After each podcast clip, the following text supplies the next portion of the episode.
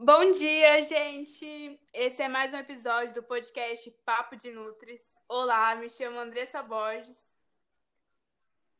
Eu me chamo Lara Baumgratz. Somos alunas do sexto período do curso de nutrição da UFJF. Estamos estudando a disciplina de materno infantil. Por isso, hoje nós convidamos nossas mães para uma conversa sobre a gestação, as queixas e tudo que elas viveram e passaram durante a nossa gestação. Para começar, eu vou chamar minha mãe, Oi, mãe, bom dia, tudo bem? Bom dia, eu me chamo Andréia Delgado, sou mãe da Lara e estou à disposição. Muito obrigada, mãe. É, Para começar, eu queria saber quantas gestações você teve? Três gestações, sendo que duas é, findaram em aborto natural. E com quantos anos? A primeira com 22 anos, a segunda com 38 anos e a terceira com 39 e há um mês de fazer 40 eu perdi e passei por um processo de curetagem. E qual foi a sua maior queixa durante a gestação? Azia.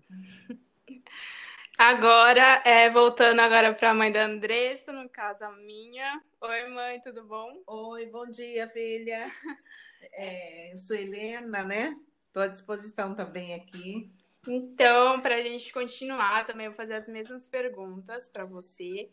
Quantas gestações você teve? Uma. Uma. Com quantos anos? Com 36 anos. 36. E na gestação, qual foi sua maior queixa? Azia. Azia era. Nossa, foi terrível, terrível. Ah, realmente a azia é uma queixa frequente durante a gravidez. Por isso, no podcast de hoje, nós vamos falar sobre ela. Para começar, a azia, na verdade, no nome científico, chama-se pirose e é um dos sintomas gástricos mais comum nas grávidas.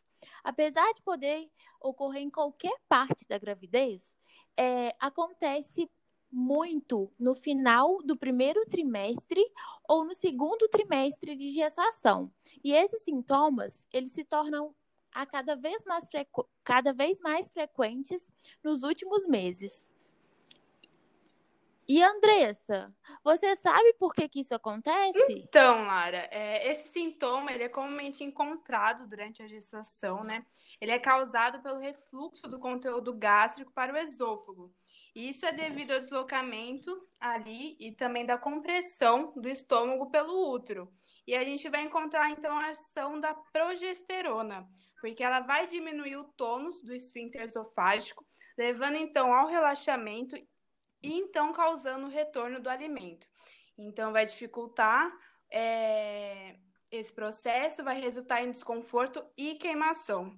E também aliado a isso, vai haver uma alteração hormonal, tornando lento o, a velocidade do esvaziamento gástrico intensificando a pirose e o refluxo gastroesofágico.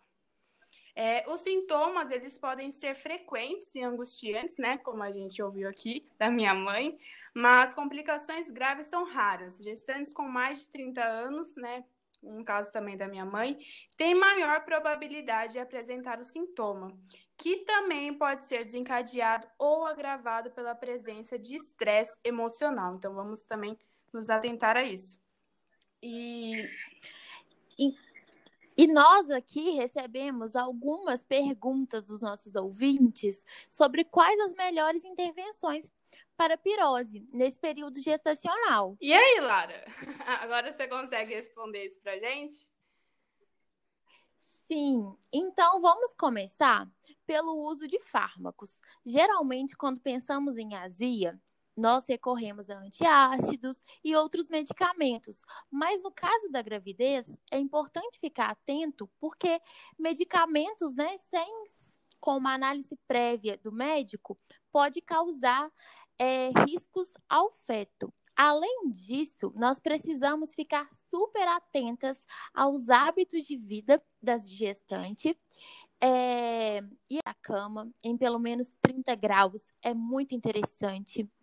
É, evitar o uso né, de roupas apertadas, principalmente na região abdominal, porque a compressão pode gerar essa azia, aumentar o fracionamento das refeições. É muito importante a grávida é, distribuir né, os alimentos ao longo do dia, evitar alimentos como café, chá, mate, álcool, é, alimentos gordurosos e picantes, cigarro, doces, pois eles reduzem o, ton, o tônus desse esfíncter.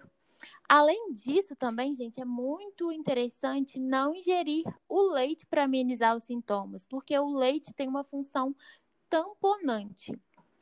Além disso, é muito importante realizar uma mastigação adequada, com os movimentos deva devagares e um pouco mais frequentes. Isso eu tenho certeza que vai ajudar muito é, amenizar essa queixa de azia. Ai, muito obrigada, Lara. Você é inteligentíssima. É, gostaria de terminar por aqui o nosso podcast. Gostaria de agradecer as nossas mães, André, Helena, e agradecer a você também, amiga. E um beijão para nossas mães. Ah, muito obrigada para Helena. Muito obrigada, amiga. Vamos ver qual será o nosso próximo tema. Aguardem, gente. Muito.